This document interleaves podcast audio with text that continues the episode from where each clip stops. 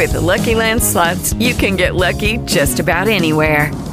This is your captain speaking. Uh, we've got clear runway and the weather's fine, but we're just going to circle up here a while and uh, get lucky. No, no, nothing like that. It's just these cash prizes add up quick. So I suggest you sit back, keep your tray table upright, and start getting lucky. Play for free at LuckyLandSlots.com. Are you feeling lucky? No purchase necessary. Void where prohibited by law. 18 plus terms and conditions apply. See website for details. It's for the city, man. Big, big, big ballin' in Clutch City. The Astros 2017 World Series champion. The Houston Texans select Deshaun Watson. Holy Toledo. Oh, the Rockets are world champions for the second year in a row. Clutch City, man, you don't want no problems. Now, Clutch City Sunday. Clutch City Sunday. Sunday. Sunday. With Michael Connor Clutch City Sunday. on Sports Talk 790. Clutch City Sunday. All right, wake your butts up. Let's go. Two hours of Clutch City Sunday here. Michael Connor with you until noon. We normally lead you into Astros baseball on Sunday, but that's later today because they're out on the West Coast. Ryan Money is back in the studio. You can join us this morning at 713 212 5790. 713 212 5790. As we have football to discuss today. We have the Astros from last night to discuss today. We can even mix in a little bit of Rockets from the Summer League to discuss as we start the day. There's a lot on the table, and of course, having football back last night is at the front of a lot of people's minds. Even if you don't have a full belief that this team's going to be great this season, they go out and they win last night to the Texans, twenty-six to seven, in their preseason opener against the Green Bay Packers. The night starting with Tyrod Taylor being out there, playing just the one series, but looked good for 4 40 yards. Um, led them to a field goal. A lot of field goals last night for the Texans. That's one thing that they're going to have to be better at if they want to actually compete in football games this season. They've always been that way. Being in the red zone, not their strength. Four of four last night was Ka'imi Fairbairn from the uh, on his field goal attempts, which is good. You want to see your kicker go out and do well. Uh, look, there's not a lot of bad things to say about last night's preseason opener. A lot of guys played well against backups. It's just a fact. Green Bay barely played anybody last night. The Texans didn't play a lot of guys last night. It's you're never going to be able to completely gauge what a team is going to be based off of preseason.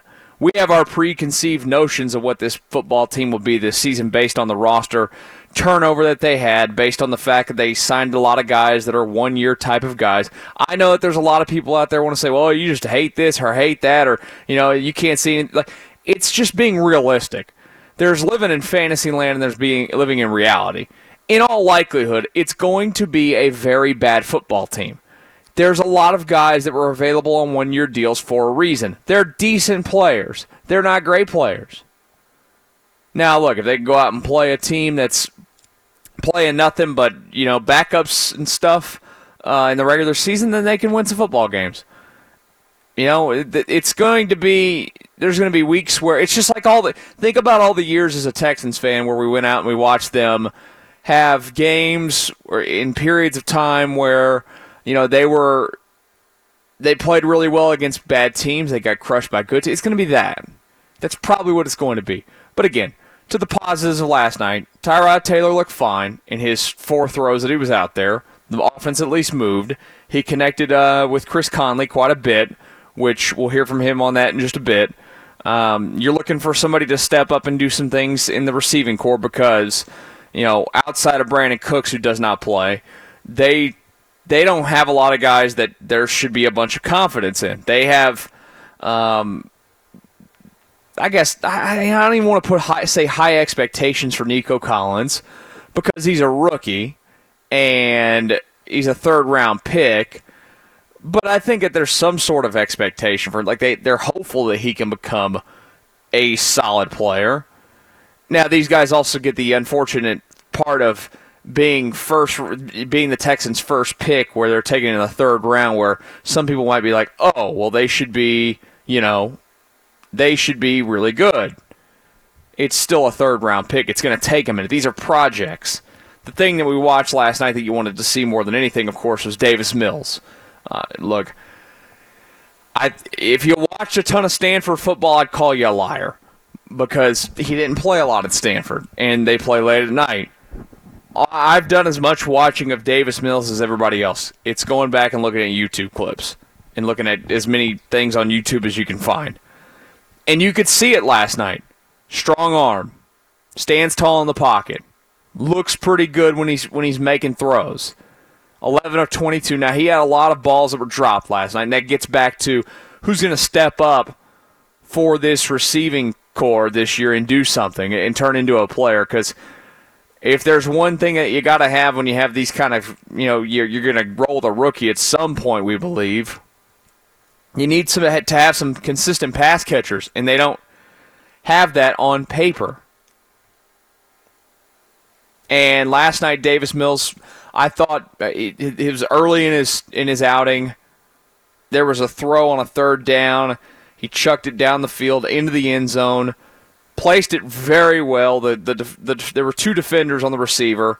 The receiver drops it. If there's competent NFL receivers out there, you're probably getting a touchdown there. Like he made a lot of good throws. He impressed me more than I was expecting. Was it perfect? Of course not. There's an interception. There's just it's a rookie that you got to have. I think you got to temper the expectation level if you have any for him. In all likelihood, as much as you know, some of you might end up liking him. He's a third round quarterback. The chances of him being the Texans' long term starter aren't great. But at some point this year, they're going to have to give him some run as the starter because they need they need that answer now. We'll get into the mess that is Deshaun and the continued stuff of it and, and what's to come as we move along this morning and what happened out there at training camp this week. But they need to find an answer. I have said it before, and I will say it until I'm blue in the face. It's nothing against Davis Mills. I would bet a lot of money up again about him not doing it. But again, that's not fair completely to him, given the fact that he didn't play a ton of college football, and he's a rookie on a bad team. He just might not get the opportunity. If the Texans are bad this season and he's just okay and they like or they love a quarterback in the first round next year, guess what they're going to do? They're going to take a quarterback. As rightfully so. You have to go and find that if you're if you are a thousand percent in on that quarterback.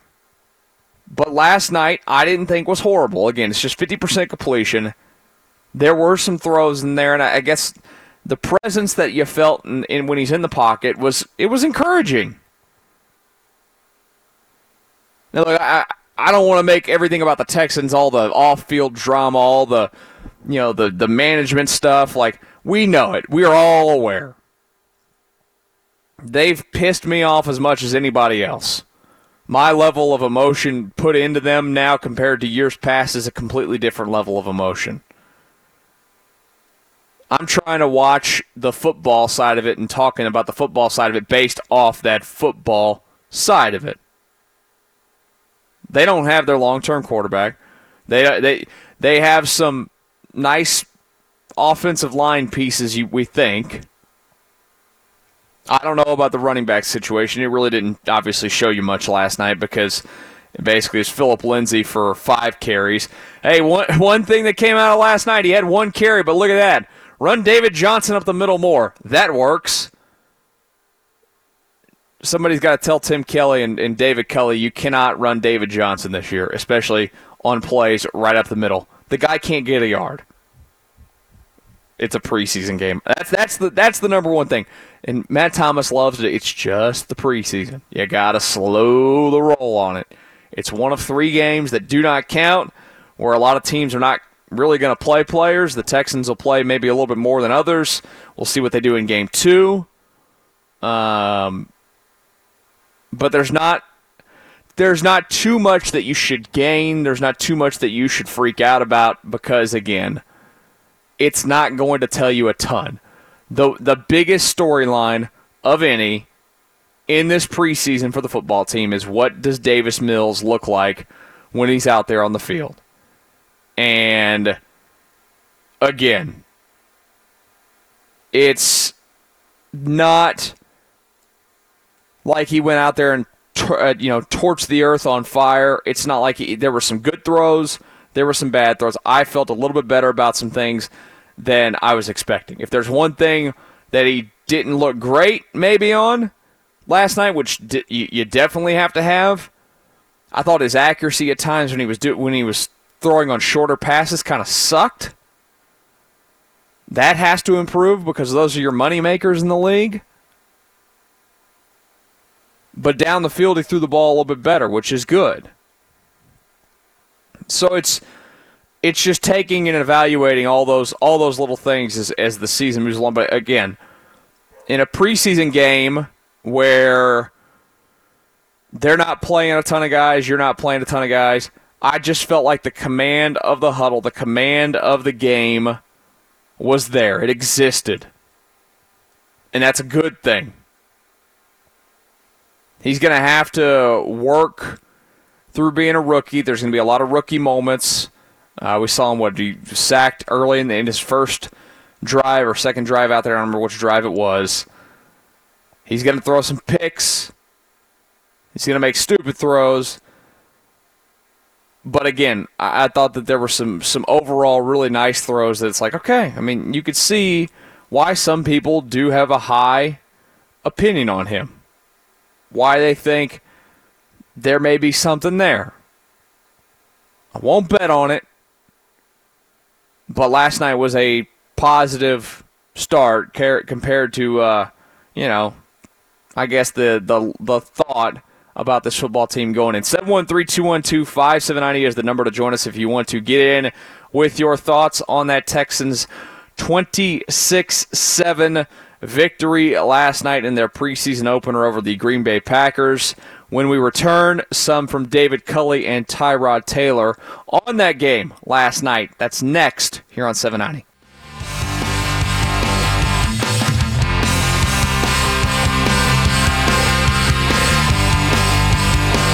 Ryan tells me my mic is hot. Almost as hot as the coffee that I just poured. It's Clutch City Sunday here on Sports Talk 790. Michael Connor here with you. You could join us at 713-212-5790. The Texans opening the preseason last night.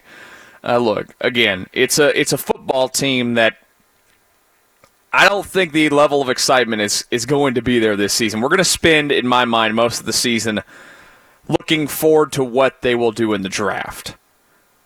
It just is what it is. If I'm wrong, I'm wrong. It's at best for those that are trying to pump the optimism about it. It's at best a team that's probably going to win seven games, go seven and ten. And in all reality, if you're for the football team getting better, as I am, sooner rather than later, going seven and ten would be a waste of time a complete waste of time. You would rather be bad and get the higher draft pick. This team has not had first round picks in a couple of years.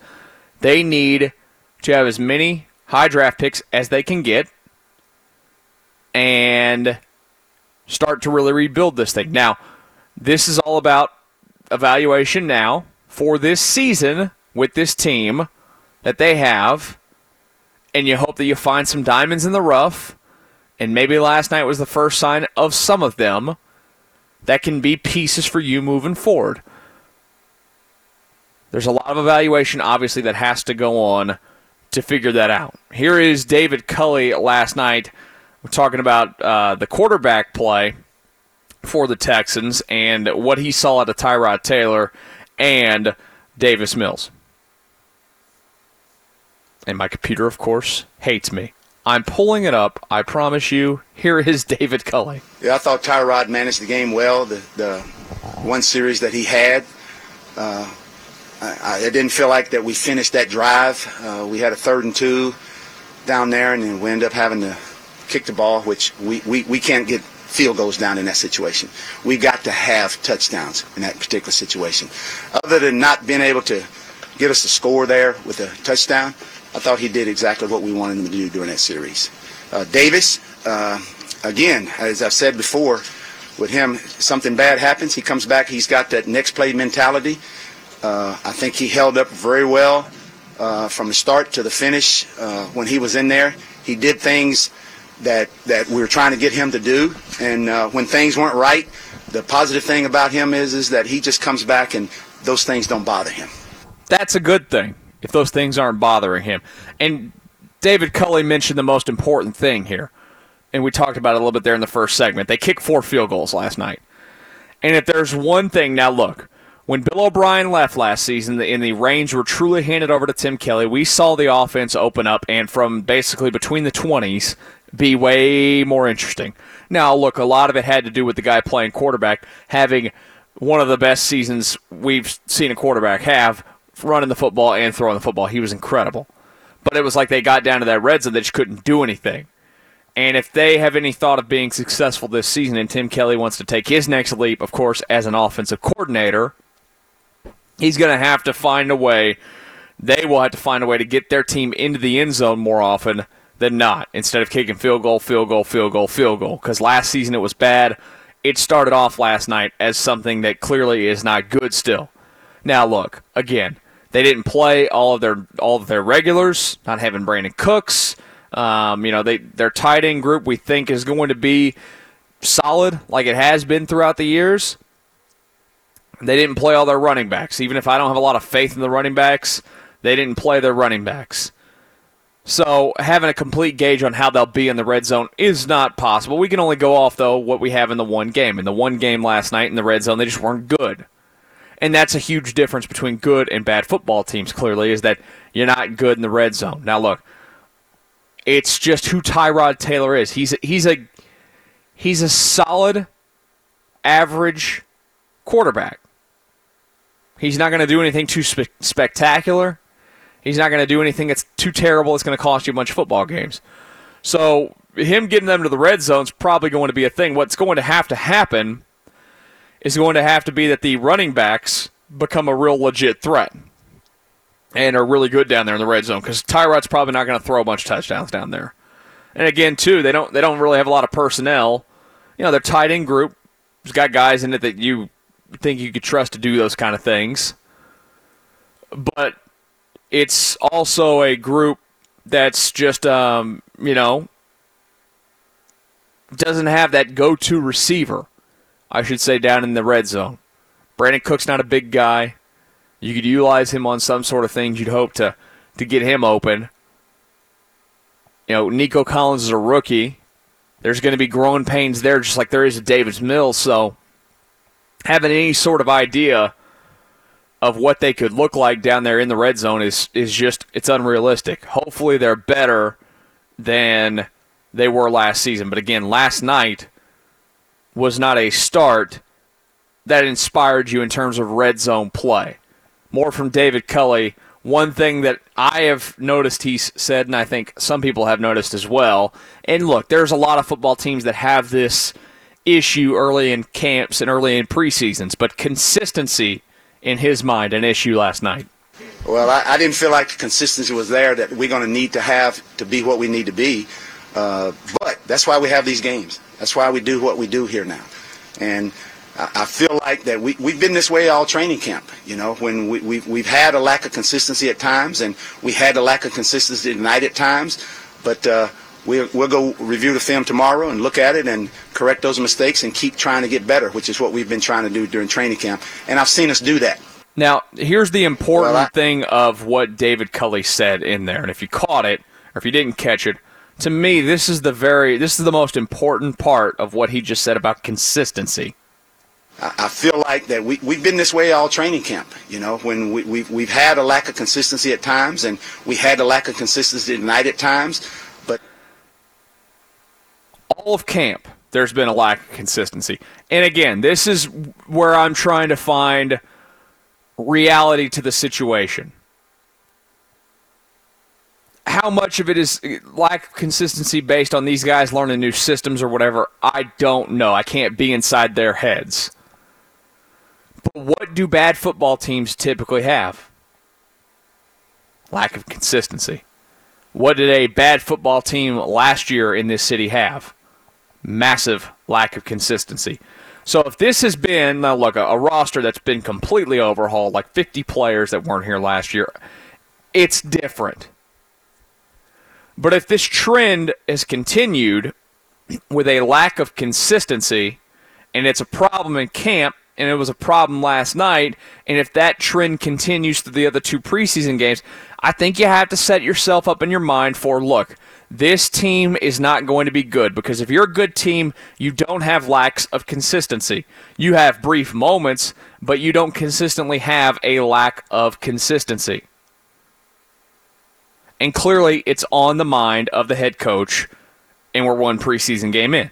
I don't like that. You shouldn't like that. And you can see it. Whether it's getting off the field on a third down, they had some issues with that last night, specifically the long third and long situations. They can't be that bad. They were horrific at that last season. Last night they had the problems with it as well. But again, this is a game that you actually won last night. You did a lot of really good things. This is also a coach trying to make sure that his players hear where they think the issues are. They're trying to coach them to get to that spot where they're not having those issues. So there's a little bit of a game to it for David Culley, and I completely get it.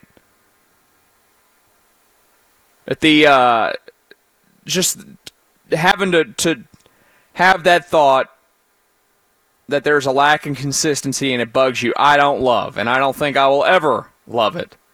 And I'm not expecting to love it.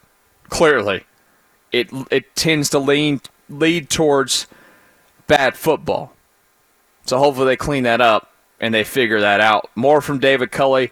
The defense, we got the first look at the Lovie Smith 4 3 defense last night. His thoughts on how the defense played. Well, I think overall, defensively, I think they played team defense tonight. And, you know, this defense, uh, with Lovie's defense, is built on basically creating turnovers, getting turnovers. We were able to get a few of those tonight. Uh, was close to getting a few more. Uh, and uh, basically, the thing there is is that we, we, we got to make sure we had a couple of third and longs tonight that um, I know Lovie wasn't happy with, we weren't happy with, that we've got to get them off the field in third and longs, and we didn't do a good job of doing that. Uh, other than that, I thought they played really good team defense. And there was a lot of really good moments, clearly defensively last night, because they were able to go out there and backups or not, hold that team off the scoreboard other than the one touchdown that Jordan Love threw. There was a little bit more pressure at times than I think I was expecting. Now, how that looks when they get, they had two sacks last night, but how that looks when they get to a regular season and play real games, I don't know. I'm hopeful, like everybody else, that it continues because there's been one thing that's been massively lacking over the last couple of seasons, and it's a consistent amount of pressure. If they want to have a defense where he talked about creating turnovers and everything like they do, what you have to do to get, in large part, get those turnovers is to be a team that gets pressure consistently. And it's something that there were some brief moments last night of looking at it and saying, there's more there, clearly, than there was last season. Now, when it comes to looking at personnel, we all know that Hello, it is Ryan, and I was on a flight the other day playing one of my favorite social spin slot games on chumbacasino.com. I looked over the person sitting next to me, and you know what they were doing?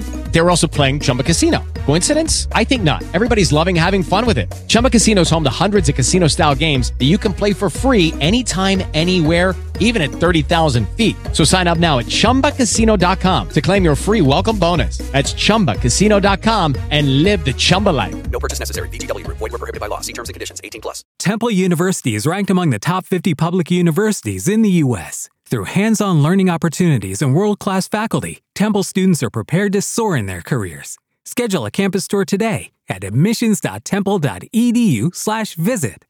It's not the best personnel out there on paper to succeed in a long season in terms of pass rush.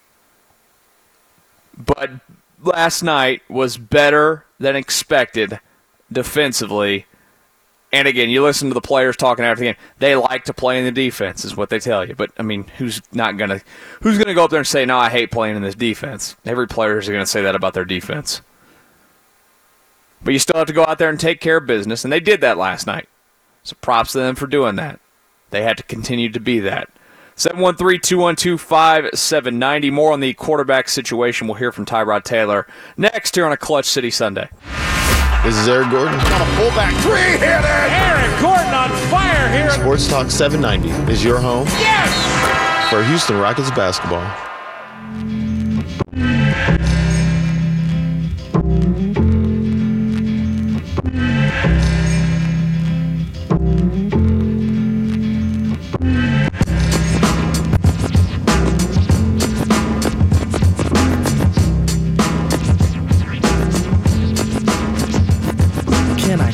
Kick it? Yes, you can. Can I kick it? You can kick it with us this morning on Clutch City Sunday. Can I I just had to wait for it. Michael Connor here with you. Ryan Money's in the studio. Can I kick it? You can join us at 713-212-5790 if you want to live react to the Tottenham Hotspur versus Man City. It's starting right now. We're not going to break down the Premier League, but the Premier League's back this weekend, and I've watched a lot of games, and it's been kind of nice.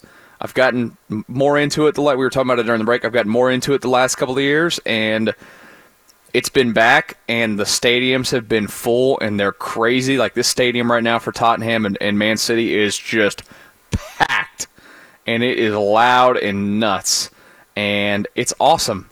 And we're about to get that back for football, which is nice, which we had last night uh, with the Texans up in Green Bay, beating the Packers. Suck it, Green Bay.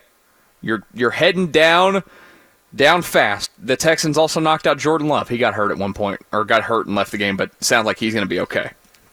Um, but it's a preseason game. I- I'm going back and during the breaks, I'm kind of watching some of the throws that Davis Mills made last night, and there again, there were some really good ones, some balls that were dropped by receivers. There were some really bad ones. Um, there was the one at the end of the first half where they're down there third and goal, and again, this gets back to the short accuracy stuff. And it's crazy to think that a guy that you know plays in college. Now, look, Stanford runs more of a pro style, but there's still a little bit more of the air raid elements to all of offenses now. Guys should have, you would think, great short accuracy, and his short short pass accuracy last night just wasn't good enough for what it needs to be. Just plain and simple. Um, that's why, in part, he was 11 of 22 throwing the football. But again, I can't sit here and, and try and get too nitpicky because he is a third round rookie. It's going to take time. And he it, look, unfortunately for him in this league, unless the Texans are like dead set that this is our guy, he's probably not going to get a ton of time overall.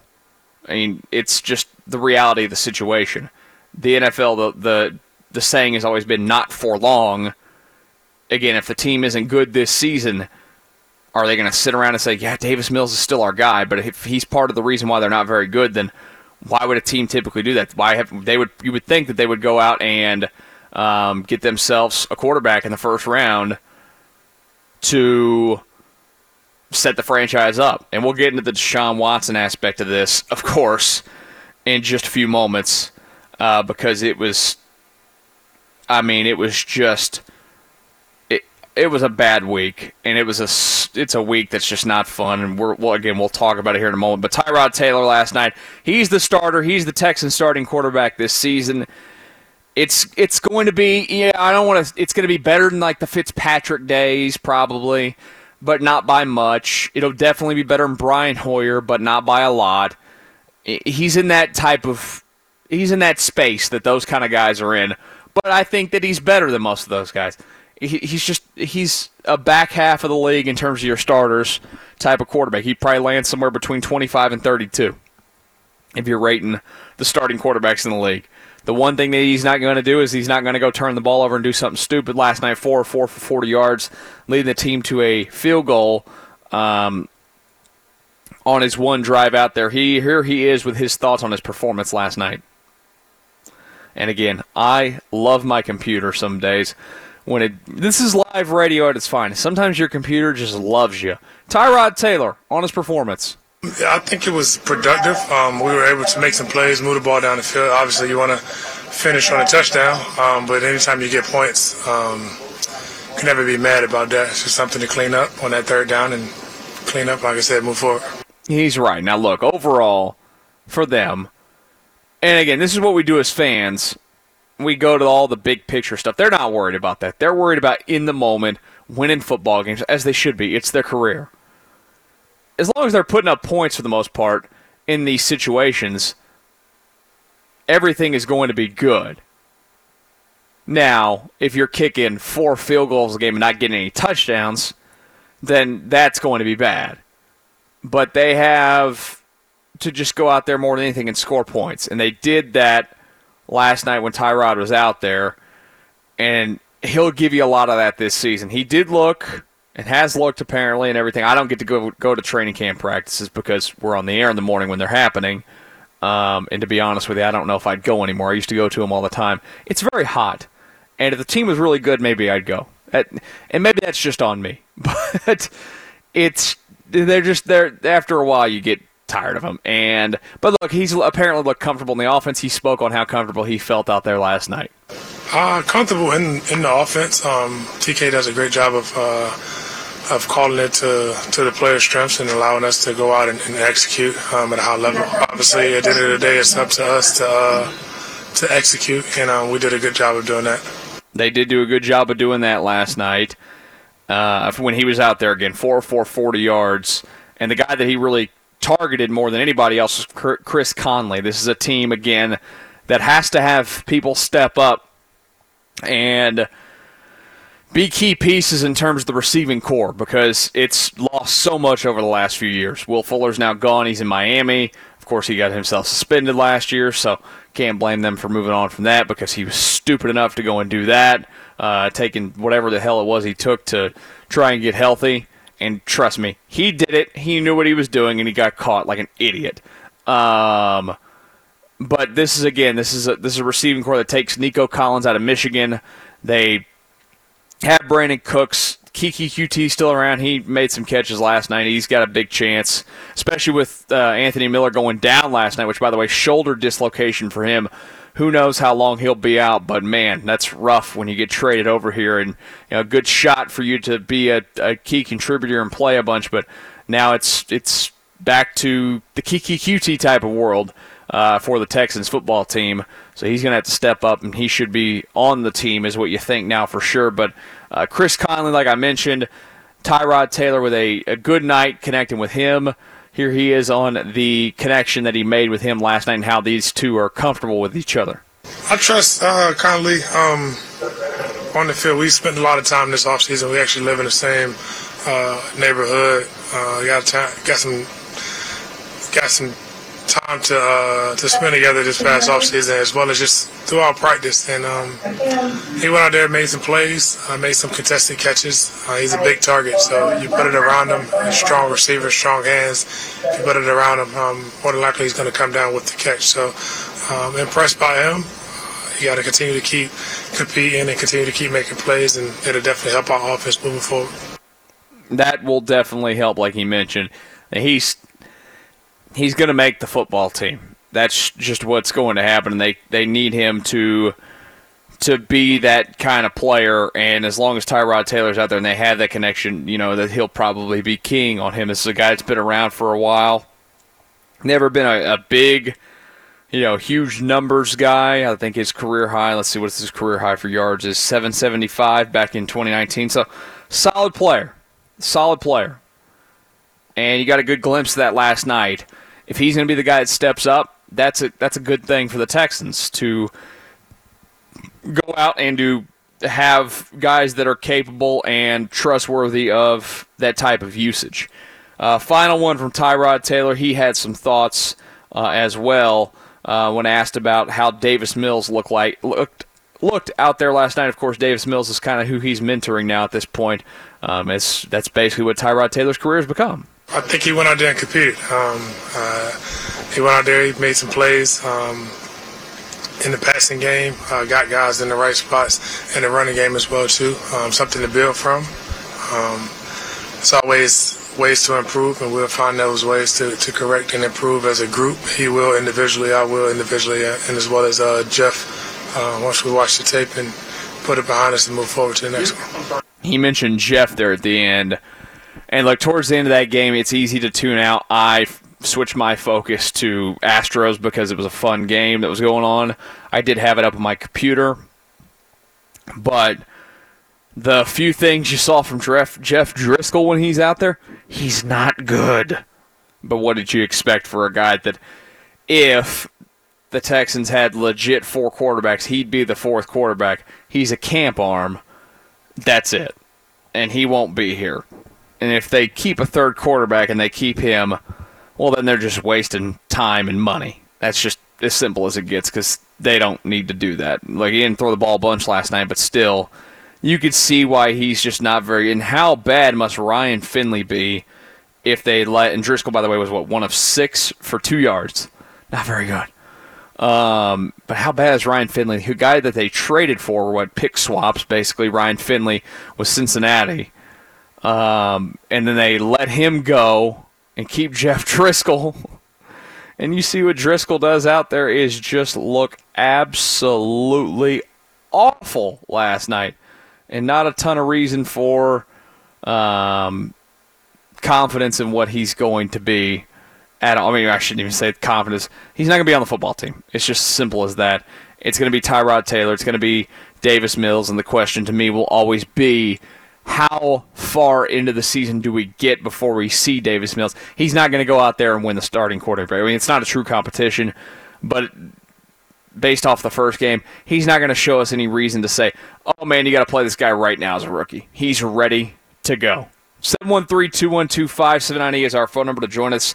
Top of the hour, we'll talk about the Astros, that game last night, the big moment for a young guy and the importance of him doing that.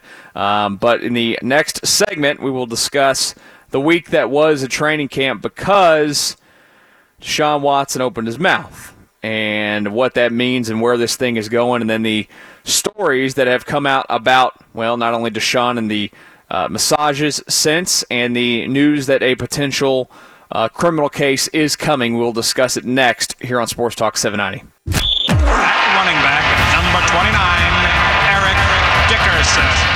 Hi, this is Eric Dickerson. You're listening to Sports Talk 790. Real Texans talk here. Do you want to get down? Oh, what you gonna do? You want to get out? Clutch City Sunday on Sports Talk 790. Michael Connor here with you. 713-212-5790 is our phone number.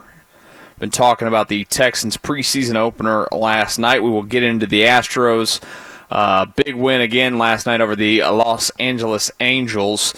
Offense starting to click here at the top of the hour. So you're looking for your Astros. We'll talk your Astros here in just a few minutes, but uh, just getting through the football stuff right now. We'll get back to a little bit of the football stuff before the end of the show as well. But uh, we've talked about the game and the things that you know you like, the things that you know still are looking like the team from last year, and even if it's a if it's a different um, you know coaching staff, different players, everything. There's still some things that have lingered. The one thing that's lingered through camp, of course, has been the Deshaun Watson situation and the discussion around it. And a lot of people have pointed this out over the last week, and it's pretty incredible. And it was in the SI. Uh, if you've not read the Sports Illustrated piece that came out on Friday, I would highly suggest you go do it. It's a tough read. I'm not gonna I'm not gonna lie to you on that one. Uh, the two women that publicly put their names out there and, and, spoke out at the press conference with Tony Buzbee, uh, who have lawsuits against Deshaun. Uh, they they spoke more at length with Sports Illustrated about their about their encounters with Deshaun Watson, and um, it, again, it's just a tough read overall. So that came out Friday. And it, it mentions it in the in the discussion there is like the it's it's part of me that's I've hated having to talk about the football side of it at all based on on this part because these women, you know, they've Hello, it is Ryan, and we could all use an extra bright spot in our day, couldn't we? Just to make up for things like sitting in traffic, doing the dishes, counting your steps, you know, all the mundane stuff. That is why I'm such a big fan of Chumba Casino. Chumba Casino has all your favorite social casino style games that you can play for free anytime, anywhere with daily bonuses. That should brighten your day a little. Actually, a lot. So sign up now at chumbacasino.com. That's chumbacasino.com. No purchase necessary. VGW Group. Void were prohibited by law. See terms and conditions. 18 plus. They've gone through something. Again, these are allegations still. There's a civil suit. There's criminal complaints that are being investigated uh, as well, and we'll see what happens from those. But it sounds like we're heading down a road towards um, some sort of criminal um, charges for Deshaun Watson as well. And you look at the coverage specifically on the national side of it with the NFL's uh, media arm, which is the NFL Network, and there's no mention of it. There, there's no discussion of it na- on the national picture for the most part of the legal situation with him. It's all about oh well, what can the Texans do to get what can the Texans get for him here? What what's what's his value? Well, what's when's the trade going to happen? Is he going to play?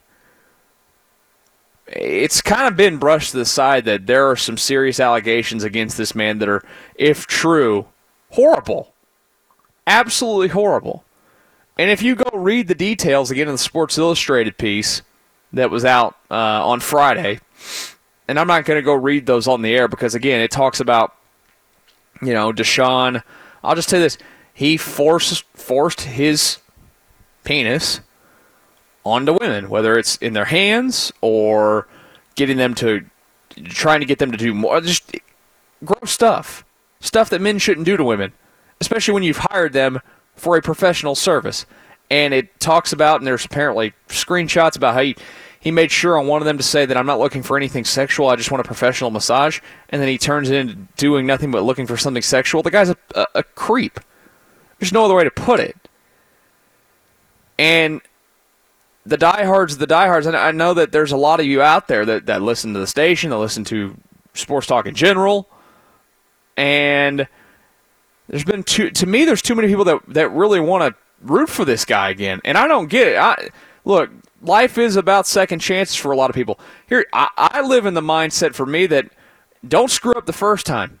Again, I can sit here and say all that comfortably as as as a person because I am comfortable with what I've got in my closet, which is nothing. Truly, I'm not just telling you that to tell you that. Like, I wouldn't come up and say these things if that wasn't the case. Because the last thing you want to do is look like an idiot, like Deshaun Watson looks like. But the, the amount of people that have openly and, and loudly made it clear that they just that they want him back and they it's to me it's it's gotten a state it's kind of gross. I love football as much as anybody else, and I can compartmentalize football when we're on the field or sports when we're on the field because that's what we go to to watch. But this isn't this is a humanity thing at this point. This is just my opinion on him. He's a scumbag. He's fake. Everything about him was a lie. Good people don't do this to other people. He's a piece of you know what, in my opinion. And that's why, and look, again, the big picture thing of, the Texans, I'm still mad at the Texans for the way they handled it with him. They made promises that they couldn't keep and shouldn't have ever made in the first place, but that doesn't absolve him of anything. And I am at the stage where I do want to see him gone because I don't want to watch him. Like I think about, like me as a, I'm a 30 year old man. Hopefully, in the next few years, we start our own family. I remember being a kid, like everybody else, and you grow up watching sports and you grow up idolizing athletes. I don't want to be in a spot for me as a potential future father one day to have kids that want to watch football and love football and want Texans jersey and they go, Dad, I wanted a Deshaun Watson jersey. I wouldn't want that. I know what he did to women based on the allegations. So I want him gone.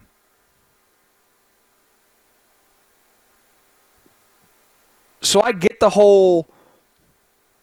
Well, look look at the coverage of it. It's it's gross. It is. There's not going to be any resolution to this anytime soon. And this is a guy this week at camp, if you missed it, walking out to the field, like happens every single day when players are walking out there, the media is standing there filming them. And he pops off, Why y'all filming me? It's the same bleep every day. This is a guy that lacks self awareness. Period.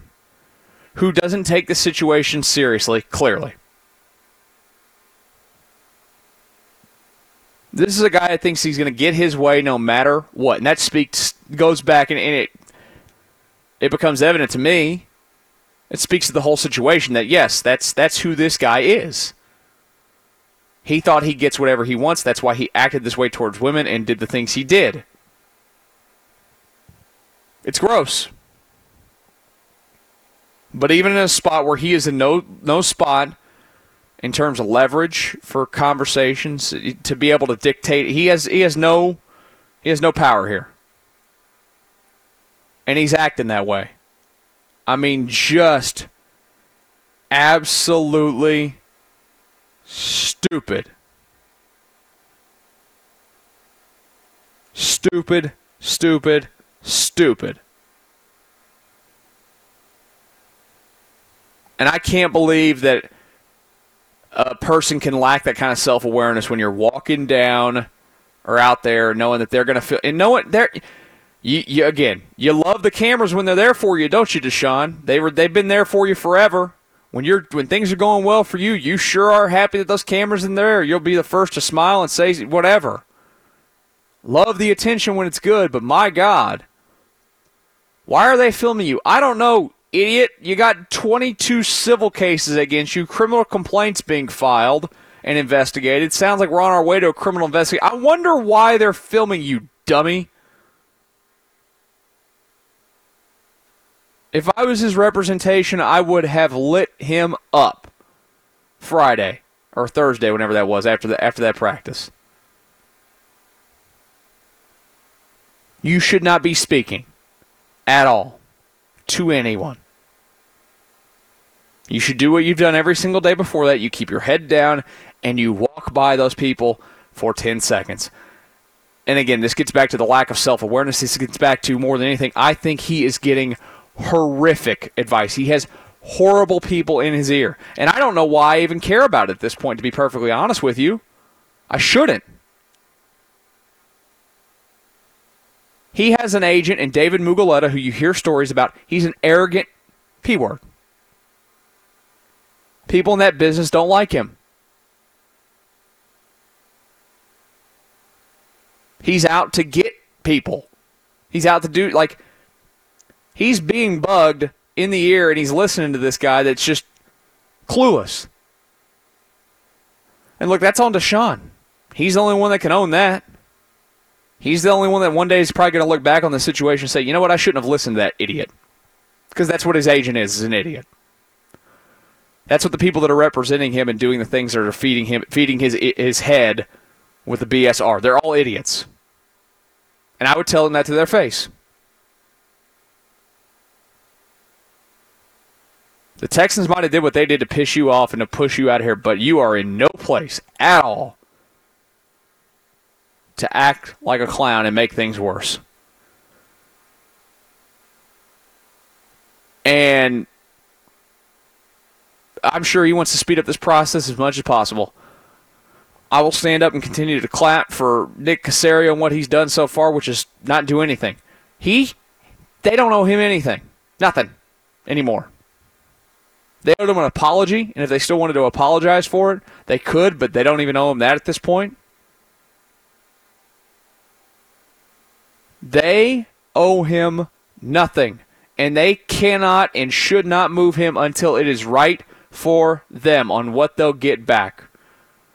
Because they have to operate in a business standpoint of football. They don't worry about the PR that the other team's going to take. They only have to worry about the football side of it. They trade him in football terms, they lose.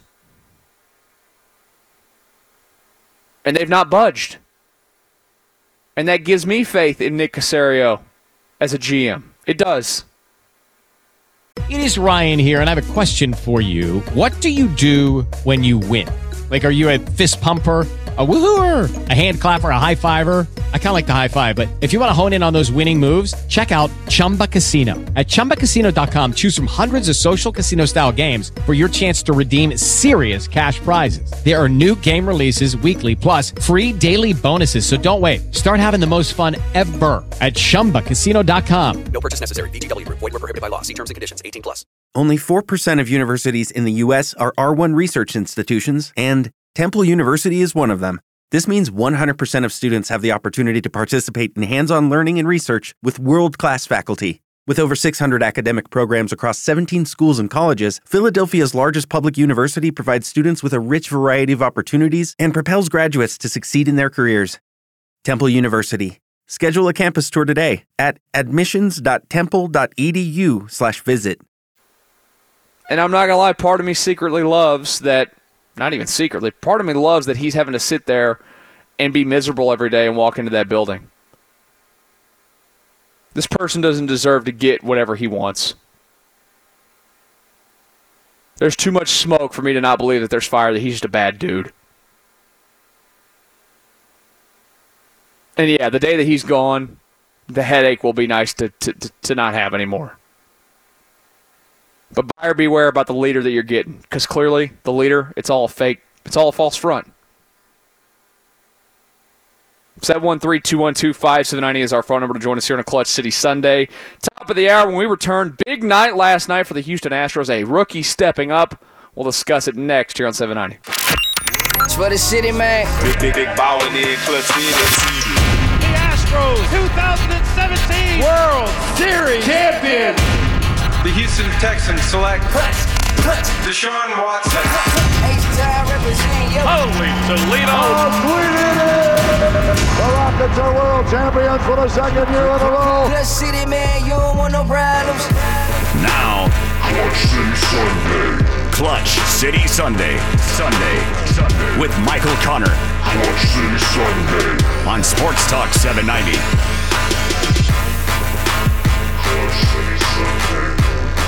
Second and final hour of Clutch City Sunday here on Sports Talk 790. Michael Connor back here with you. You can join us at 713 212 5790. I'll get to some of you that are on hold here in just a bit because uh, it's time to start talking about your Houston Astros last night.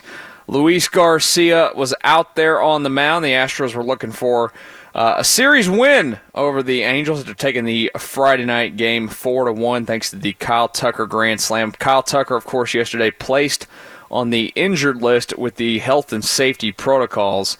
I'm not sure how long that will take. This is the second time this year he's been on that list for that reason. So, again, we'll see exactly what happens. But today they're back in action. Uh, 307 first pitch. Lance McCullers is going to look to uh, guide the Stros to the series sweep. The Astros now 70 and 46 on the season, two and a half game lead in the division over the A's.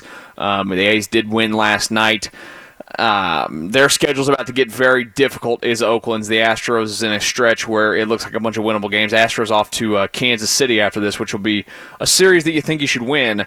It's on you to go out there and do that, but they went and did their thing that they needed to do last night. Luis Garcia had some moments um, that didn't look great, but didn't look awful. He was overall okay last night to get that victory, and it was paced more than anything uh, by the youngster. Now with um, Kyle Tucker placed on that injured list, Jake Meyers was called up after the Ch- uh, the Myles Straw trade. Chas McCormick's been getting all the playing time in center field because, well, he's been good and he's deserving of it. Um, Jake Meyers was not a massive prospect. He's a little bit older of a prospect, but has tapped into something in his swing. They've shortened it up in the last couple of years to where he's found a lot of power. He's having a monster, monster year for Sugarland. But Dusty Baker been pretty clear that not going to play uh, rookie in the middle of a pennant race. And I, I, look, I think that's what a lot of people don't get is that it's tough for managers when you're in the middle of these races to go play a guy who's never played at the big league level every single day, even if your team's really good and you can sustain it.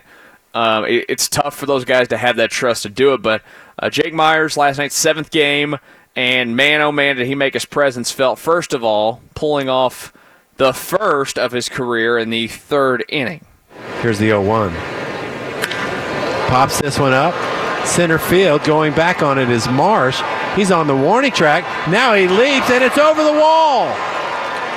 And it looked like it hit above the yellow line. Meyers cruises into third.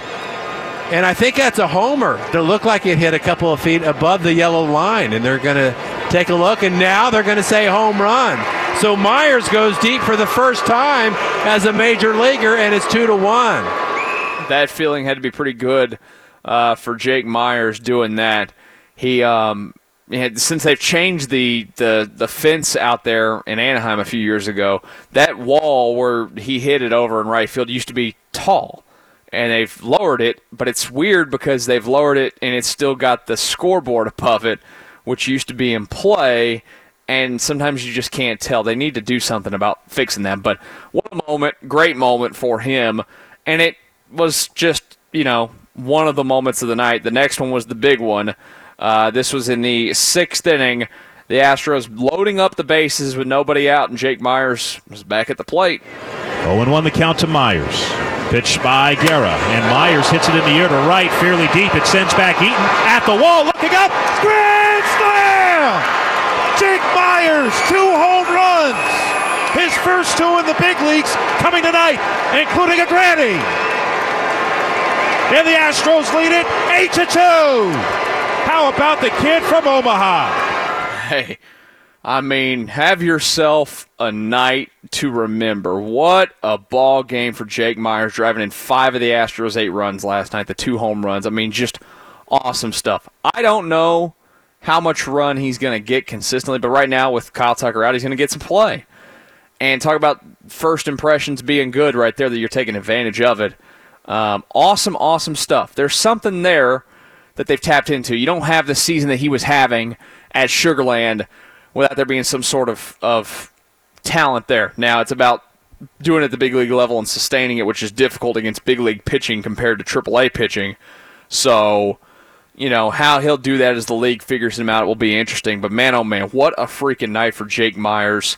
Uh, after the ball game last night, as I'll pull it back up here, he spoke to the media, which was way late at night. That's the thing that does suck when these. I mean, it was good last night because we had the Texans game on, obviously, but you know, having it late night, you miss a lot of the situation. You miss some of the stuff if you decide to go to bed earlier. But uh, he talked about more than anything, or I should say, the big night that he had out there at the plate with the two home runs. Um, I was just excited to hear. I got to third base and uh, Omar was, was telling me that's a homer. That's a that's a home run, and because I kind of just put my head down and started to run. That's when I saw it bounce off, bounce off the wall, and so I, I was happy when I heard that, and happy I got to touch home.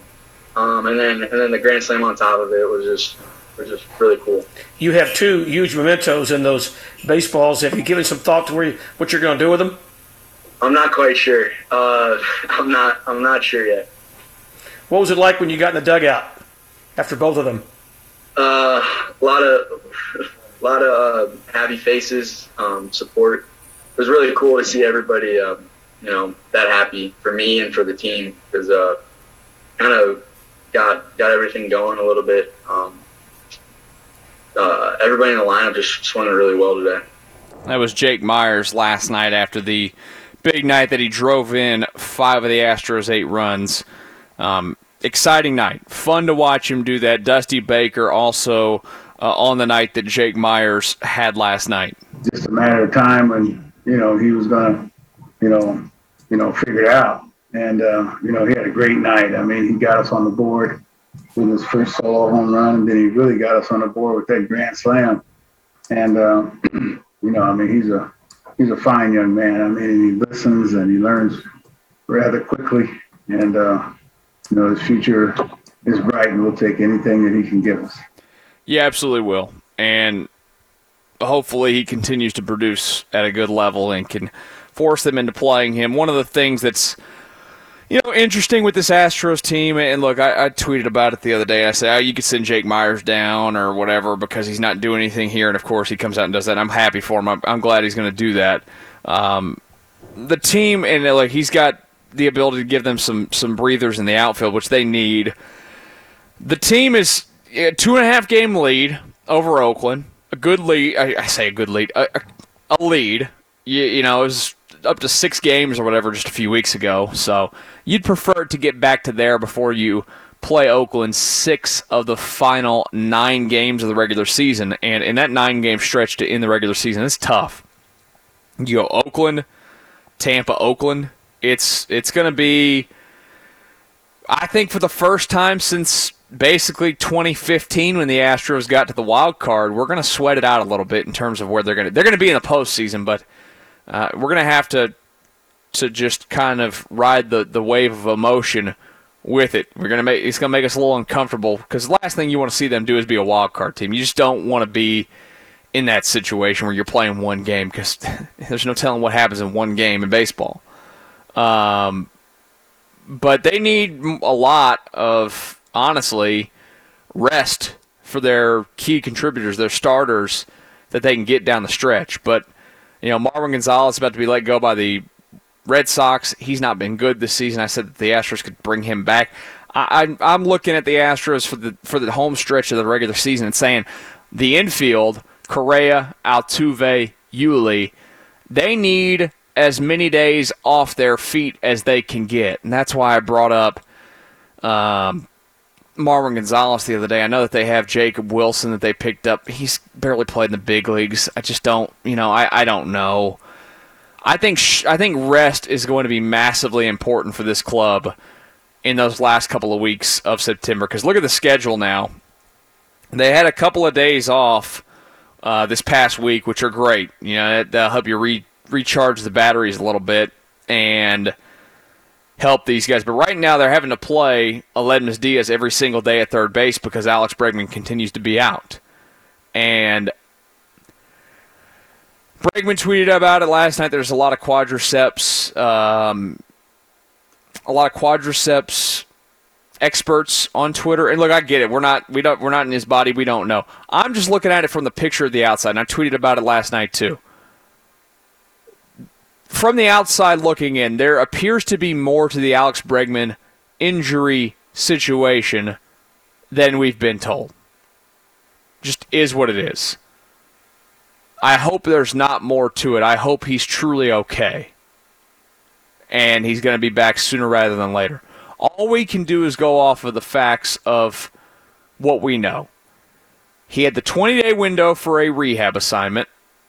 And look, at the plate, he did not perform. I think he had like two hits. He was off for an extended period of time. Getting timing back and stuff is difficult, it's not easy. So, I cut him that slack. It's going to take some time. But they pulled him off of the rehab assignment. What we found out was earlier than they had to. They said that it was about the window being done. He still actually had five days left on the window. Meanwhile, he did get pulled from the um, when he was on that rehab stint during one of the games and then he sat out because the set the hamstring got tight. But they pull him back when there's still five days left on it. Say that it's about timing that he'll go back out on Friday, and so far, he's not gone back out and played for the Sugarland Skeeters. So I understand his standpoint. If you're on Twitter and you see people having comments or whatever, that you probably get mad. But look, we can only go based off of what we know. And from the look of what we have, it does not appear that we're being given the full picture on things. It just doesn't. I hope I'm wrong on that. I, ho- I think we all hope that we're wrong on that. We want to see him back playing. But we're getting to that stage where, and look, I, I had to go pull up Sugarland if they're what, what their what time or what if they're playing today. I'm sure they are. What time it's at. But Bregman's out doing stuff at HEBs across town today, so I don't think he's going to play again today for Sugarland. I have, le- as we all should, we have legit concern that he's going to be healthy this season and be able to play a bunch. But they got to find a way with him and with Aledmys Diaz having to play every day just to get some guys some rest. They can't wear everybody out. And thank God Aledmys Diaz came back, by the way. I mean, that guy, since he's been back, has been awesome. So awesome. Having his bat has been is so important because they went through a stretch, think about that, where they were playing Robel Garcia every day, basically. And Abraham Toro before he went torch shirts for the Seattle Mariners. You still would love to have Abraham Toro here, but you can't because you had to make that trade for Kendall Graveman, a trade that you'd make a million times over. And by the way, Kendall Graveman finally gave up a run as an Astro the other night. But my goodness, since they remade that bullpen at the deadline, it has been it's a complete flip of the script. That bullpen is lethal now. That bullpen is October ready. That thing is going to be a weapon when no matter who they go up against because they have guys that can blow it by people and also have stuff. But again, watching the, the, the club as of late, and again, they've got a schedule in this month that's definitely easier. They're going to Kansas City now for four, home for Seattle for three, home for Kansas City for three, at the Rangers for three, and then they close out the month in Seattle. And then the month of September, it's not that bad either. They're at San Diego, which I think we vault San Diego up a little bit more than what they probably are. But the the thing that concerns you about the month of September, there's only three days off. That's it. Three. The season ends October 3rd. There's the 2nd, the 9th, and then they don't have another day off until the 27th. In managing the rest and going and winning your division, it's going to be difficult. And they need, to me, another guy that can play on the infield to help them get through this stretch. I don't know if they have it in the organization. We will see what they do. 713-212-5790 is the number to join us here on a Clutch City Sunday. More on the Astros that schedule ahead uh, in the starting pitching as of late. We discuss next here on 790. Alex Bregman here. Get 790. And Bregman drives it pretty deep to left field. Get your Stros on the radio. At the wall, looking up, and that ball is gone. Two,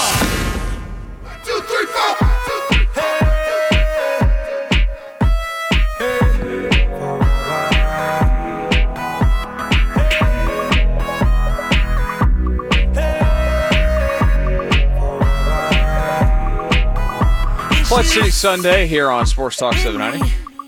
I feel like I should. I'm in the episode of The Office now, where what is it? The the wedding one. They're walking down the aisle to that song.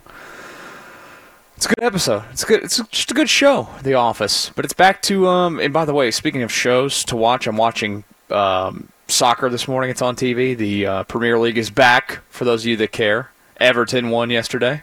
Suck it to everybody else. Uh, that's the club that I care about. Um, Ted Lasso. Ryan, have you watched Ted Lasso yet?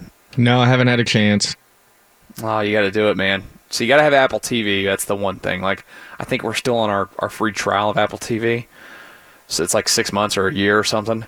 Um, it's awesome. The new episodes come out every Friday, and we watch the new episode for this week, yesterday. It's just a great show. It's hilarious. It's well written, and the star of the show is Roy Kent. I'm Roy Kent. He's this just angry English, now former soccer player, and he's just hilarious. I've heard nothing but So good you- things, and I think I have access to somebody's Apple. But what season are they on now? This is season two, and they're like four episodes into season two, I think. Okay, good. So I'm not too far in. behind. No, and they're only 30 minute episodes, so they don't take, or 30 to 35, basically. They don't take very long to get through. Like when we watched, we didn't watch season one when they, I don't, I'm not a big fan of doing shows now like they used to, you know, on TV where it would be at once a week. I love the ability to just binge them. When we watched the first season, we watched them all in one day, uh, all like 10 or 12 episodes, whatever it was. But now we're like having to wait every Friday. It's like we get that itch, but it's going to suck because we're going to finish it when it's done, and then we're going to have to sit just like any other show. But it's like, damn it, just give me more. Give me all these episodes. Would you guys just quit screwing around and just go film an entire series of a show and like spend like a year straight doing it and then put it all out, and then we could just binge eight seasons of it in a row, and then I'll be done with it. Move on to the next thing. That's just the way I want to consume it. It sounds intense. Would what- they still be able to make their money doing it that way? I don't think so. I don't think and that, and you have to have schedules lined. I'm just that's me being selfish as a as a watcher. I just I, I like being able to watch them all at once and knock it out and enjoy it. And I hate waiting. Like I'm sitting here waiting on Yellowstone to come back. We still don't have a freaking clue when that's coming, which would be awesome to know because that's the that's the best drama on television right now is Yellowstone. If you've not watched that one, you should watch that one as well on uh, Paramount Network. I mean, it's just it's so good. You have to have Paramount Plus and- then? Now you see, no, like if you have cable, it's on the Paramount Network Okay. on t- on TV. So, and and typically it's been back. Like usually they would release it around Father's Day, and then this year they didn't because of I think because of the they wanted to wait for the Olympics to be over, and they wanted to run into the Olympics. But now it's supposed to like they keep saying coming fall 2021. Well, like let's go. Give me a date. It's August 15th. In a lot of places, fall starts next month. Not here but in other places it does. So let me freaking know. Quit, quit screwing with me and hurry up. I need my TV when I need it. It is Ryan here, and I have a question for you. What do you do when you win? Like, are you a fist pumper, a woohooer, a hand clapper, a high fiver? I kind of like the high five, but if you want to hone in on those winning moves, check out Chumba Casino. At chumbacasino.com, choose from hundreds of social casino style games for your chance to redeem serious cash prizes. There are new game releases weekly, plus free daily bonuses. So don't wait. Start having the most fun ever at chumbacasino.com. No purchase necessary. VGW Group. Void were prohibited by law. See terms and conditions. 18 plus. So that's that's my TV recap for the weekend. Other than I've watched, so I've watched a lot of soccer this weekend. I've watched. I did. We did watch one of the episodes of, of Yellowstone, and we watched the Texans last night, and then the Astros, who won a baseball game, and again looking for a sweep today in the three-game series against the Los Angeles Angels. Then it's off to Kansas City for four against the Royals uh, this week before heading back home briefly. And um, the starting pitching so far in this series, Zack Greinke the other night, massive. Uh, Luis Garcia last night, good enough, not great, not horrible. Uh, got his ninth win of the season. Lance McCullers goes today. Good guy to have out there on the mound when you're looking for another victory. So hopefully he's able to bounce back because he had a rough one in his last start. But Garcia last night was five innings, two runs, six hits, five strikeouts, three walks. I think when we're watching him right now, you know, they've talked about the, the innings, which of course are a thing for a guy that had before this past before last season had never pitched above high A and had never pitched more than 100 innings in his career until this season. The walks a little bit more than we are used to seeing from Luis Garcia last night. I think that there's definitely a, a, part of him that's kind of hitting that wall in the season. And now, like you'd love to be able to find. They only kept they kept him to 87 pitches last night. I think they're going to keep him in the 80s as much as possible on pitch counts. Um, you're hopeful that Jose Urquidy gets back here in early September at some point. Maybe they can skip a turn through the rotation for Garcia, just get him a little bit of time off. You'd love to have the built-in off days where you could, you know, push your rotation to where that that would happen, but you just you don't have those available. Real quick, Dusty Baker last night on the uh, outing for Luis Garcia, getting his ninth win of the season for the Stros. started off a little shaky.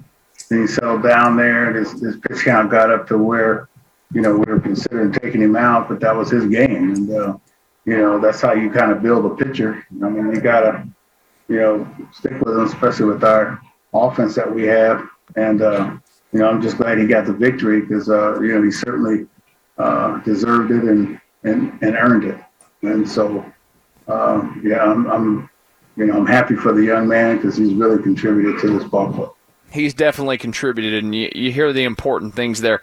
You know, it, it, it's an era of baseball where we don't push pitchers the way that we used to in the past. It just it's just the truth of it. They just they just don't do that. Um, and that's okay to an extent. It's not great, but it's okay. The um, the club though needed him to to go out there and, and kind of get through it last night. And he's done that all season long. And that's the kind of stuff that I think even if look, if even if it's a team that you're playing in the Angels that's not great, to go out and to, to, to take care of it when you're not playing your best or not pitching your best is important.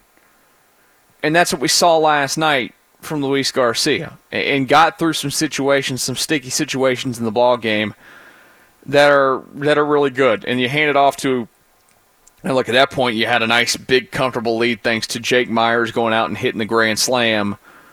And by the way, we have our new Jake apparently. Jake that rakes. Sorry to Jake Marisnick, who's now a Padre by the way. He'll see him uh, what in a couple of weeks when the Astros go out to San Diego. I don't even know if he's done anything since he's become a Padre, but he got traded by the uh, Cubs to the Padres just ahead of the deadline. Let's just see what Jake has done so far since he's been with the San Diego Padres. He's got two hits. He's two for 18.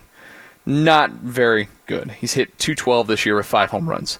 Still plays elite defense, but uh, just not very good overall. The um, the club though needs these kind of outings out of these starting pitchers. It's been the one thing that's been a little bit shaky as of late. Has been the starting rotation uh, in terms of their production at times and getting through stuff. That's just what they do. Uh, but they got they, they they're gonna they're gonna get back to pitching to what their numbers say they are, which is a really good starting staff. And last night and the last couple of starts has been a good sign towards all that. 713-212-5790 is our phone number to join us here on a Clutch City Sunday. We'll get back into some of the Texans and their preseason win last night next. Hey guys, Lance McCullers. Regular season through postseason. Straight shots, pop the bottle. October happens here. Playing in October. Listen to the home of the Astros, Sports Talk 790.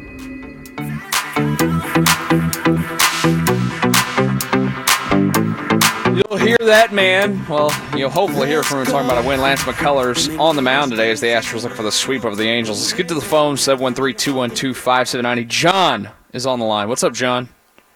Hey, Michael. Good morning. Good morning, John. How are you? I'm good, man. I'm good. Uh, uh, uh Jake Meyers, man. Uh, he's he's he's he's very interesting, man. Uh, I mean, th- this may just be one of those deals where a guy come up and you know, and and he have a really good night or a really good week. I don't know, but I did notice that, uh, you know, when he first came up, uh, every time he hit the ball, I mean, he has power. He's got that sneaky power, man. Uh, you know, I know he uh, the Astros drafted him in 2017. Uh, so we're talking about four years. I think he's 25. Uh, Yeah. I don't think that's I don't think that's late at all for you know for a ball player to uh, you know uh, to find himself where he can be really good. I'm not saying he will be, but uh, I find that still very very young. You mentioned something about I didn't have time to uh, uh, Google his stats and everything. You mentioned something about that he had a a, a really good season in AAA. Uh, his numbers was real good, and I understand that he was he was drafted as a, a uh, he was a pitcher and a hitter. If you don't mind, man, uh, uh, what's his stats uh, when he was pitching, man, in college? And uh, his uh, you say he had a good season in AAA, man. Would you mind telling me uh, how good that was? And listen, have a good day. Enjoy the games, okay? Thank you, John. Good to hear from you. Yeah, I mean Meyers was dra- he, they drafted him as an outfielder, but uh, he pitched he pitched uh, an inning in the third in 2018 for uh, high A ball for the Astros. Um, in college, he was good. He was his last year. He was eight and two with a 3.42 ERA. So I mean, he was he was a pretty good pitcher, not great, but um, this season at AAA with the Skeeters, he was having a monster season. He was hitting 343 with 16 home runs and um, 51 runs batted in. So well above what his career numbers had been. He was not a guy that hit for a lot of power. Now, look, he had a brief minor league career. He had the end of 2018 when he got drafted. Had 2019, played 111 games, hit nine home runs, and only hit 249 between single A and low A. I mean, between high A and double A. But obviously didn't play any baseball last year. Really tapped into. They shortened his swing. He he was he, he worked on shortening his swing. He had a very long swing before. Got that swing shortened, and you could see it. The the power to the opposite field is there. I don't think he's going to be a 343 hitter at the big league level. Uh, I'd bet a lot of money against that. But uh, if he can go out and play, uh, you know, similar to a level that he did uh, at AAA, and for the kind of power, he's got a chance to stick. And last night was a good starting point uh, for Jake Meyers. Let's get to uh, Will in Pasadena next here on a Clutch City Sunday. Hello, Will. Hey, how's it going? Uh, yeah, I was just curious. I want to get your thoughts on what a uh, Yordan Alvarez extension would look like. You know, we obviously we had the Bregman pre-arbitration extension. It was like five years, a hundred million, but we just saw Tatis reset the market. So I was just kind of curious. I mean, I think we're all coming kind of coming to terms with the fact that Correa is going to be gone after this year. So, you know, I, I think now might be the time for us to try and look at one of those pre-arbitration extensions for Alvarez. And I was just kind of curious your thoughts on what that uh, what that might look like. Uh, appreciate it. Yeah, it's gonna be it's gonna be expensive. How expensive I don't know because he doesn't. You're signing Yordan to a long term deal.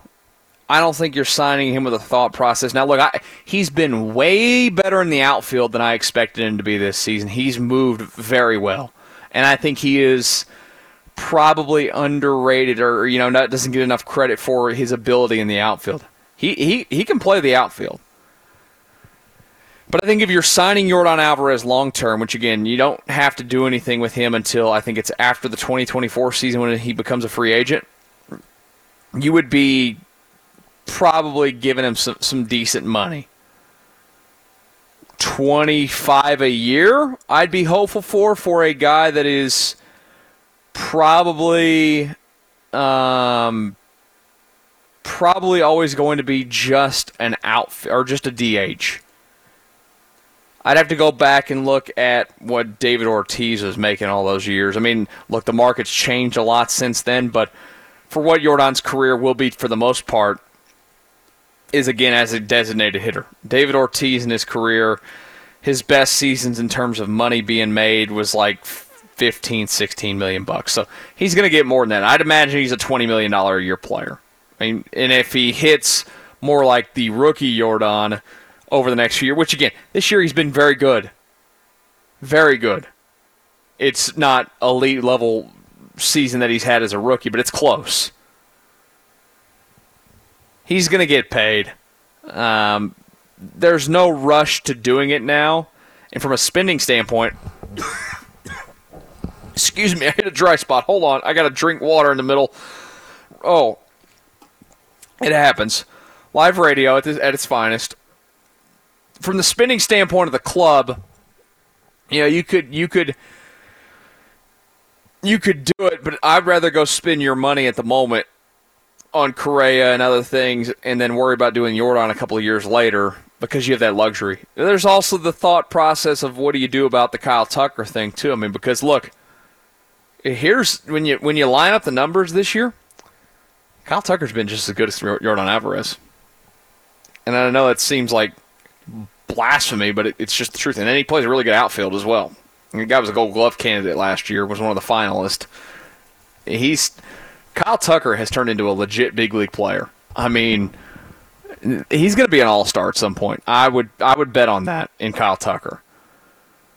But I think you know, again, yeah, given the Correa situation, what you think of it, we all do expect that he'll be moving on somewhere else. And real quick, um, congratulations to Carlos Correa and his wife.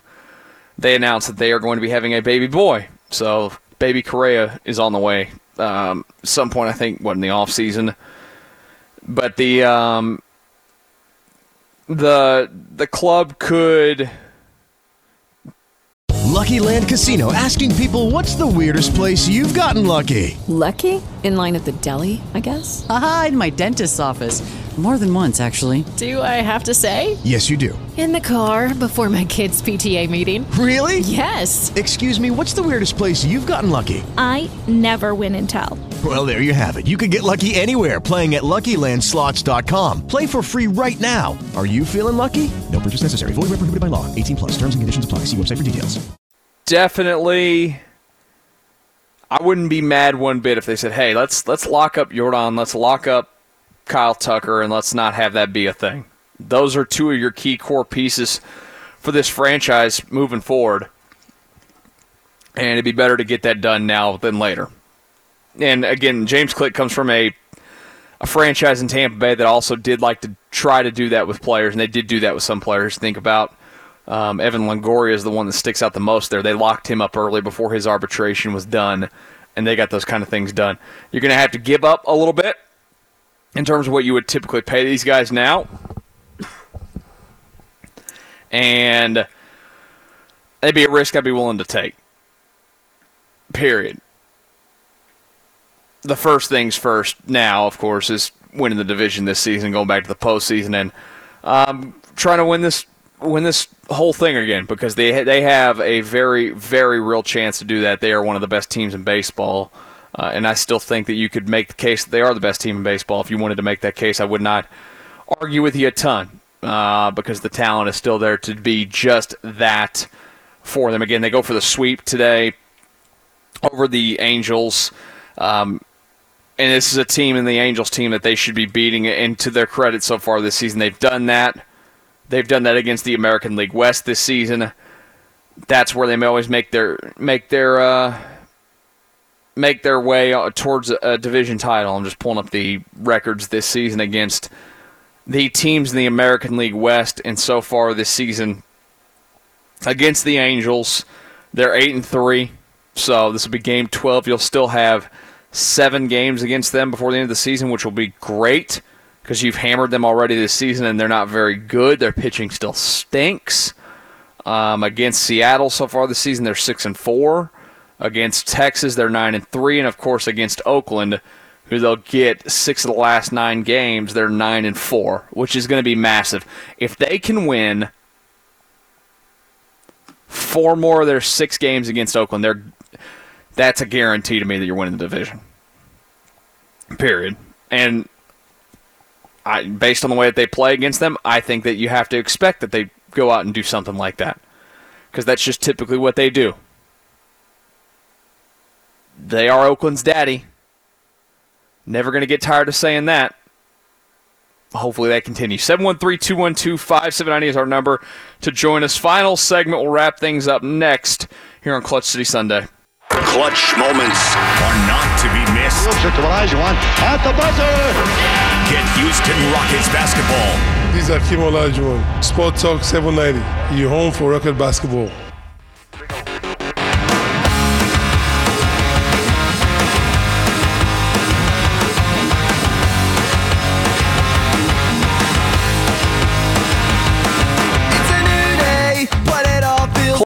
Sunday here on Sports Talk 790. Michael Connor back here with you for the final few minutes before we hand it off to Fox Sports Radio. The Astros on Deck show coming up later today at 2 o'clock. Chris Gordy will have you for that as the Stros looking for the sweep of the three game series against the Angels. The There was a change, if you care at all. I know a lot of you don't. That's okay. While, while we we're in the commercial break. We have a score on the board. Tottenham versus Man City. Tottenham's up 1 0. 59th minute of the game. So there you go. There's your Premier League update this morning here on a Sunday as that has returned this weekend. It's just a great time of year. I, I, I've come to enjoy the Premier League a lot over the last years. I don't watch as much of the other soccer leagues. I did turn it tune into the uh, PSG uh, opening ceremonies for their season yesterday just to see the reaction that they got for uh, Lionel Messi, which was pretty darn cool. Um, still totally weird to not see him. He didn't play yesterday because he just signed, and a lot of their guys, Sergio Ramos, uh, among them, that they signed in the offseason. I mean, PSG got a bunch of these guys for almost nothing compared to what they should be getting them for. Um, they they didn't play, but it was it was a cool reception, and I've I really have reached the point like the atmosphere and it's cha- you you know I watched when we were sitting around not having sports last year, and you know soccer was kind of one of the first sports to come back, and I was watching it, and and and you really feel it. The the atmosphere is just so much different, even through the TV.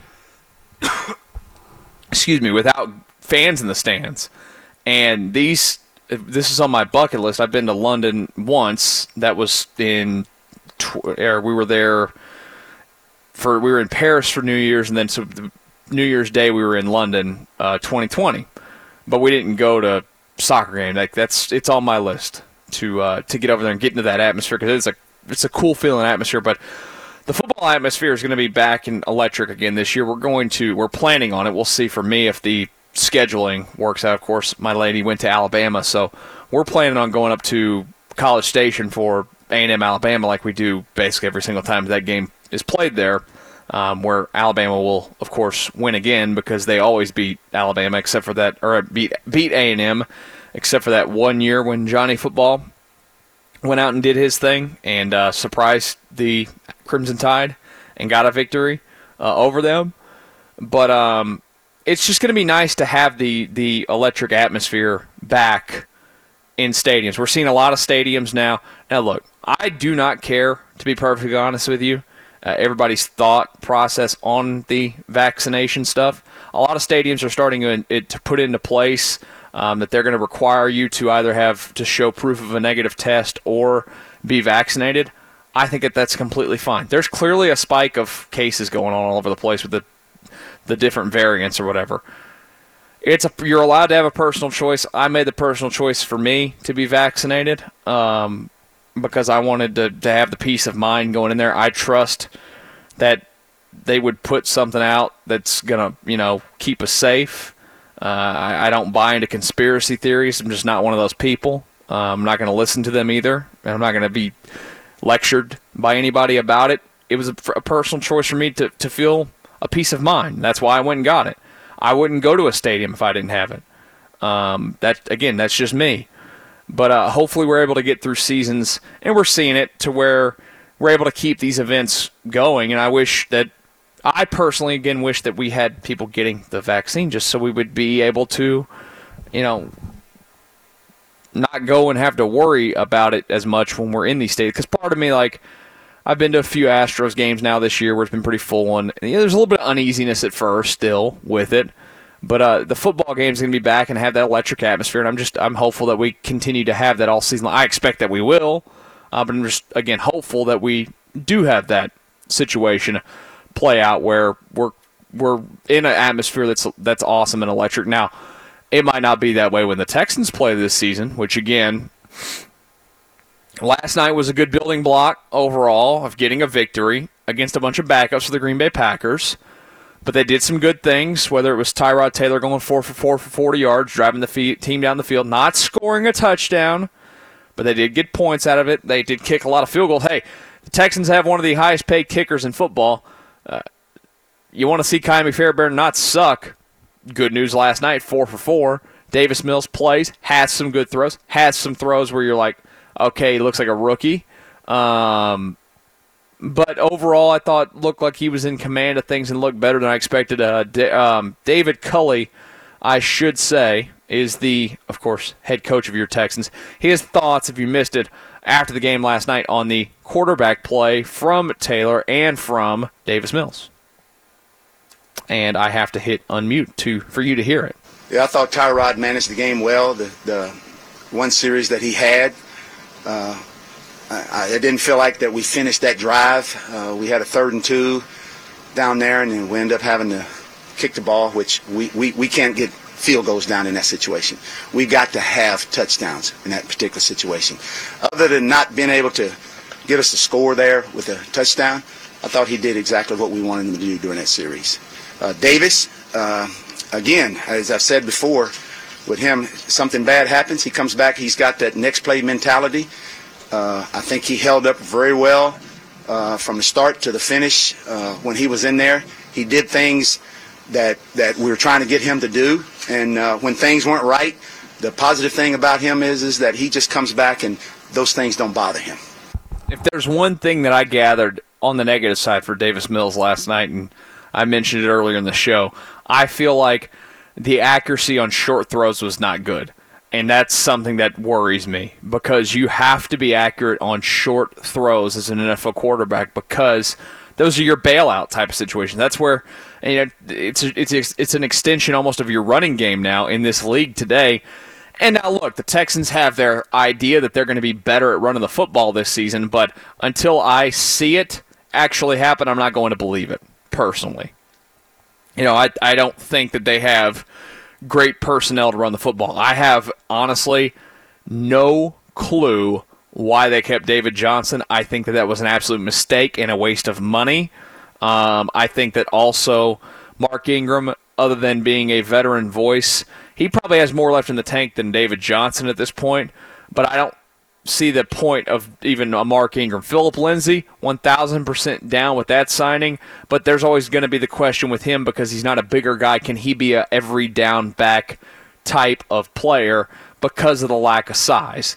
And he's you're going to have to always combo him with somebody else. But I think that yeah, he probably should get the majority of the carries because he's clearly the most talented player of those guys they have. But the short passing game, and again, this is all hinging on Davis Mills playing at some point this season, which we do. Ex- I'd be surprised if he didn't. Here's the unfortunate truth of Tyrod Taylor throughout his career as well.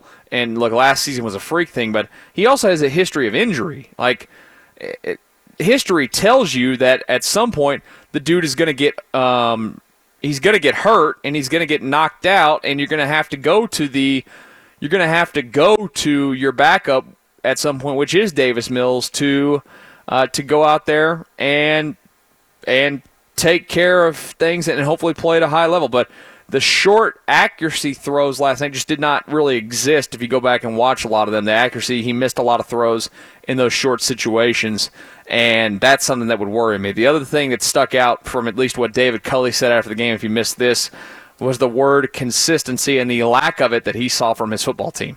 Well, I, I didn't feel like the consistency was there that we're going to need to have to be what we need to be. Uh, but that's why we have these games. That's why we do what we do here now. And I, I feel like that we, we've been this way all training camp. You know, when we, we've, we've had a lack of consistency at times, and we had a lack of consistency tonight at times. But uh, we'll, we'll go review the film tomorrow and look at it and correct those mistakes and keep trying to get better, which is what we've been trying to do during training camp. And I've seen us do that. Now, look, I, I, I don't love that quote. I'm not going to completely overreact to it because, again, it's, I think in part, his team went out 126 7. You don't want guys to get too high off of a preseason game where there's a bunch of backups playing. That's just a fact. And part of that's being a coach and keeping guys in check and not letting them get too far ahead of themselves. I completely get that.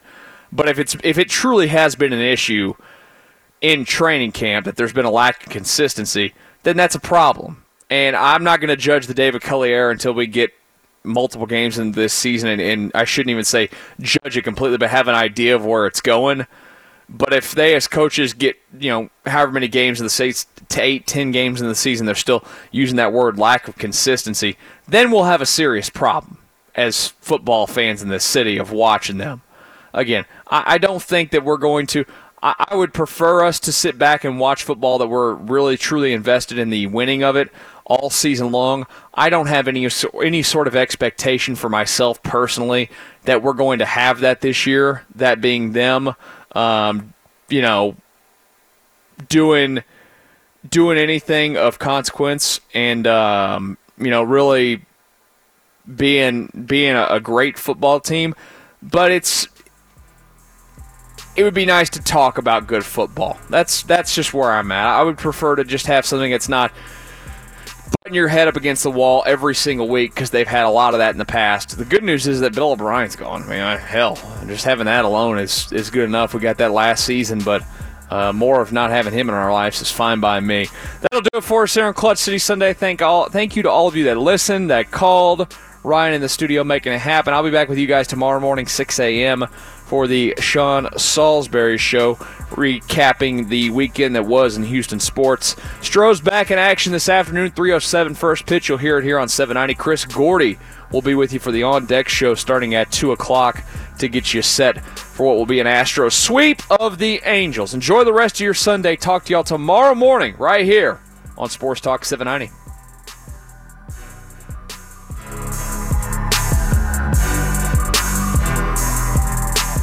Hello, it is Ryan, and we could all use an extra bright spot in our day, couldn't we? just to make up for things like sitting in traffic, doing the dishes, counting your steps, you know, all the mundane stuff. That is why I'm such a big fan of Chumba Casino. Chumba Casino has all your favorite social casino style games that you can play for free anytime, anywhere with daily bonuses. That should brighten your day a little.